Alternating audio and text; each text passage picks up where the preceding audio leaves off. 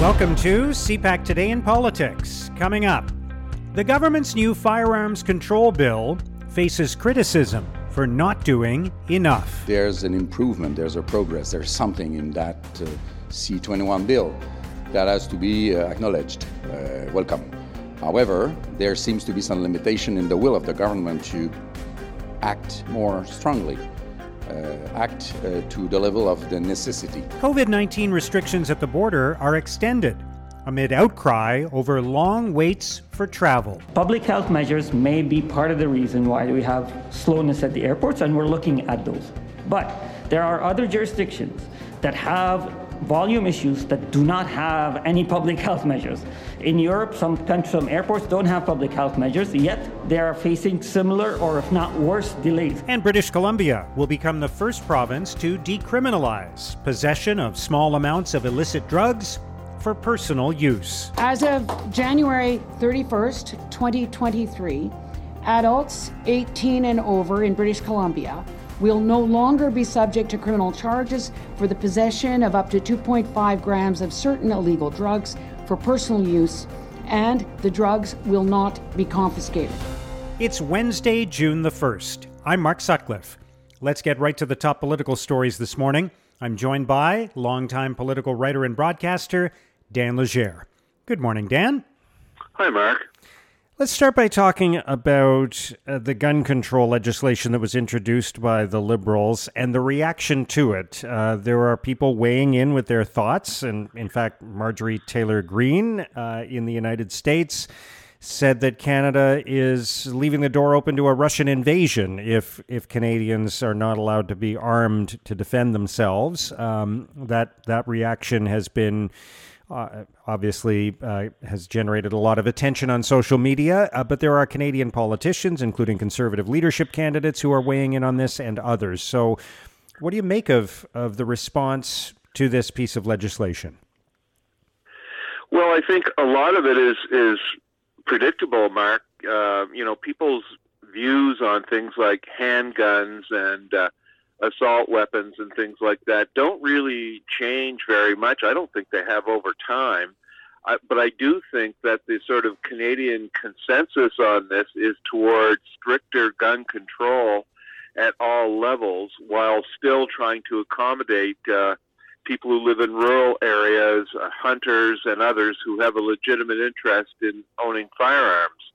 Uh, but to allow uh, firearms cults of the sort that have arisen in the United States. I mean, Marjorie Taylor Greene's idiotic uh, statements can be safely ignored. No one cares what she says in Canada, even on the right.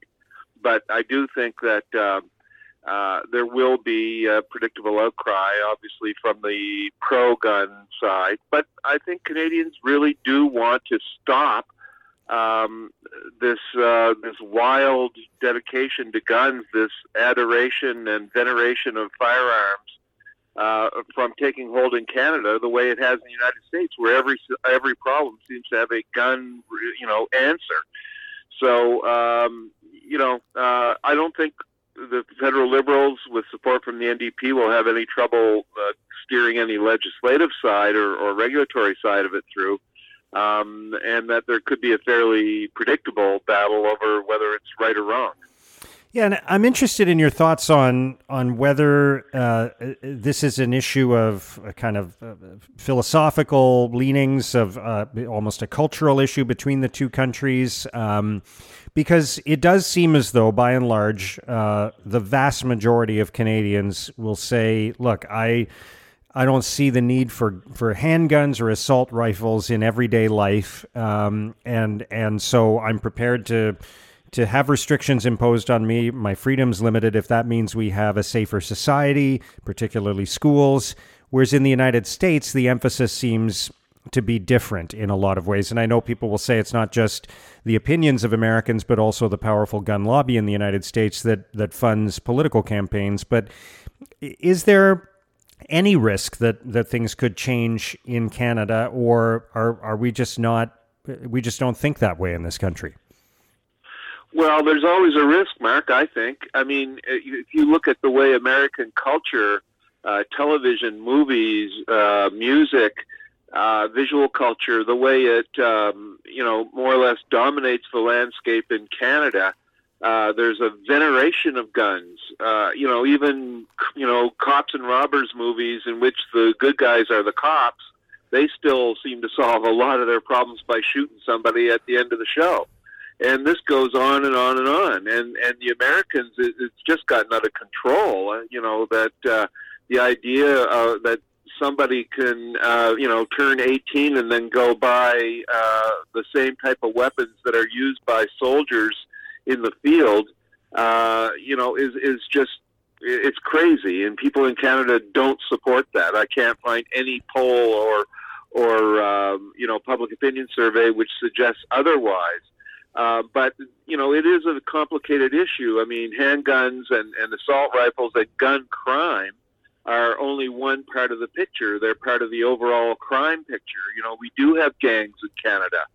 There is drug, or I'm sorry, gun smuggling that takes place from the United States. Um, you know, uh, legitimate firearms owners with all the proper training and certification and everything, their guns are stolen on a regular basis. This happens right across the country, and uh, they're put to illicit use. So um, I I don't know that uh, you know uh, this particular measure or these measures that are proposed by the Trudeau government are they're not going to solve the problems of gun crime, but they will fight the problem of gun crime. Uh, but there has to be a larger, uh, more comprehensive approach to it, which, uh, which you know takes down the level of domestic violence, for instance. Uh, there should be, uh, you know, always uh, more measures and better measures to deal with suicide prevention. Uh, you know, safety of, of firearms and, and other types of safety always have to be uh, reinforced. So it, it, it's not just one thing, and to attack it as just as if it were the one-stroke solution to all the problems, I think is is misguided. All right, there's another issue in the news today that that relates to personal freedoms uh, versus the greater good, and that's the travel restrictions, the COVID nineteen restrictions at the border. The Public Health Agency of Canada announced yesterday. Uh, interesting timing. It was the day after Parliament voted down a conservative motion to revert to pre-pandemic rules for travel, but there are going to be some restrictions that will remain in place at Canadian airports and at land borders, including vaccine mandates and, and random COVID tests and uh, and so on.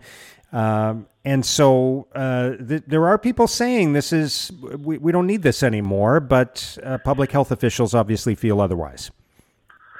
Yeah, and you know, this is just another chapter in this ongoing story that was been with us for the past uh, year or so, Mark. I mean, the the sort of disagreement over how uh, comprehensive measures should be to fight COVID in the longer term. And uh, I know, uh, I mean, you, you'll see it for yourself, Mark, in the grocery stores, Walmart, or wherever you're, going about your daily business.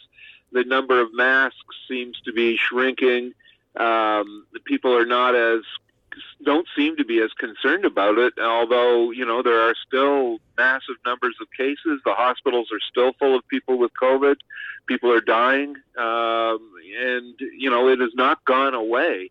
But it seems like uh, you know public anxiety about it has receded a fair degree. Um, but you know I don't know. It seems to me that. Uh, you know, the, the government, I don't think, is acting just on a whim by keeping these measures in place a little longer. But uh, and also, I mean, you know, uh, you keep hearing these horror stories about travel, uh, international travel especially. Well, if the plane originates or lands in Canada, it has another another country somehow attached to it if it's an international flight, and those countries have problems too. And there are other problems at airports as well. Uh, there's there's staffing problems. There's re- regulatory issues that are ongoing. There's the security. There's weapons surveillance and everything like that that is still happening in airports that is leading to these these delays and and cr- overcrowding in airports. That does have to get sorted out. This is a modern country, and we should be able to conduct air travel in a you know smooth and rational way as much as possible. But um, air travel, I think, has become harder to manage over the years since 9/11, and uh, COVID just added a tremendous layer of complication on top of it. Which I think only gradually is going to be set aside. So the conservatives can say, fine, well, let's just go back to the way things were, la di da, but it, it isn't really that simple on the ground. All right, finally, Dan, uh, British Columbia next year, early next year, is going to become the first province in Canada to decriminalize possession of small amounts of illicit drugs for personal use. People found to be carrying up to two and a half grams of certain drugs, including opioids, cocaine, methamphetamine, will not be subject to arrest or charges. The drugs won't be seized.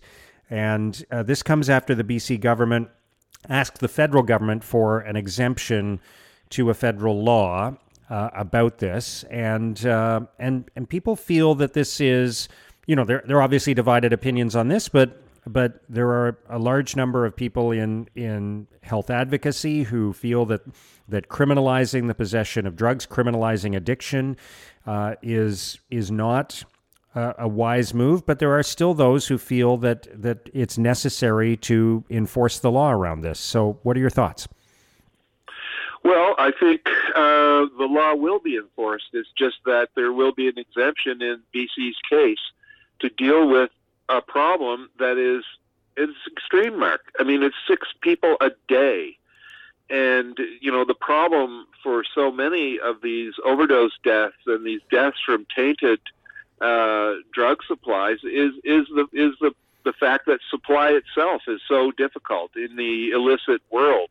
You can't do anything. You know, if if in the illegal world, it, it opens up all kinds of, of shortcuts and, and use of other types of dangerous substances, toxic substances, which get involved in in the drugs. People are still going to be addicted but there has to be some other way of managing this situation. Otherwise, there's just going to be way more dead people.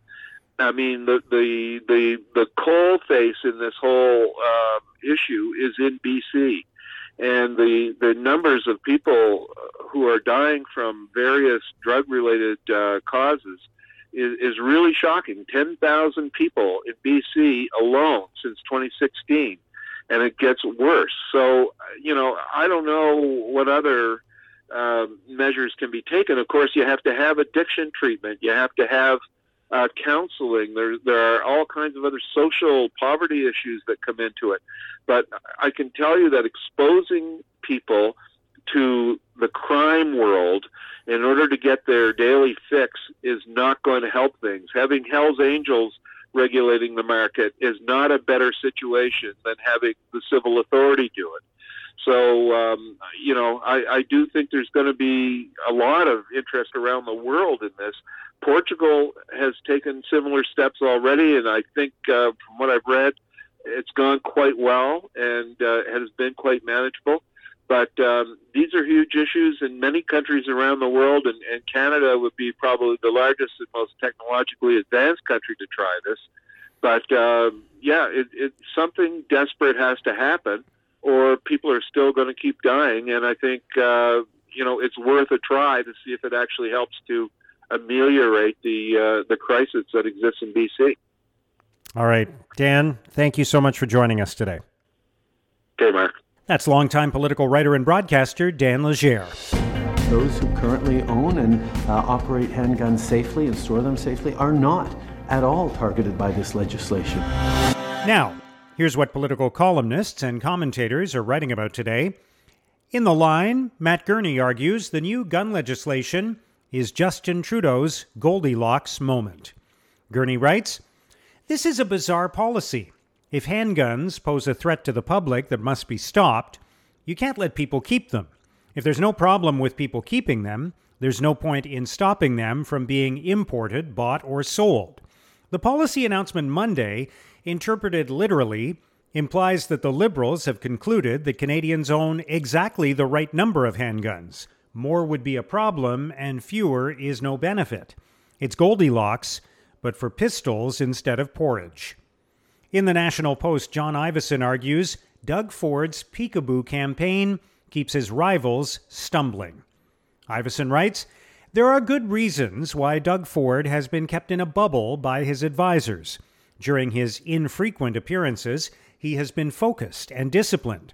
Spending his time talking about the things he wants to talk about rather than the narrative of education cuts and healthcare negligence being peddled by his opponents. That's why all the public polling predicts he is the favorite to secure another majority government on Thursday. But there is enough evidence of cluttered thinking to suggest the campaign could still enter squeaky bum time in its closing stages if the PC leader were to say something outrageous enough. In the Ottawa Sun, Warren Kinsella argues Doug Ford has a winning formula that Pierre Poilievre lacks. Kinsella writes Ford and Poilievre may be notionally, nominally conservatives, but they are very, very different, playing against type, being kinder, gentler, working with others, making positive personal changes, being factual, avoiding conspiracy theories and wacky policy. All of those things Doug Ford did, and that is why he is going to win big again.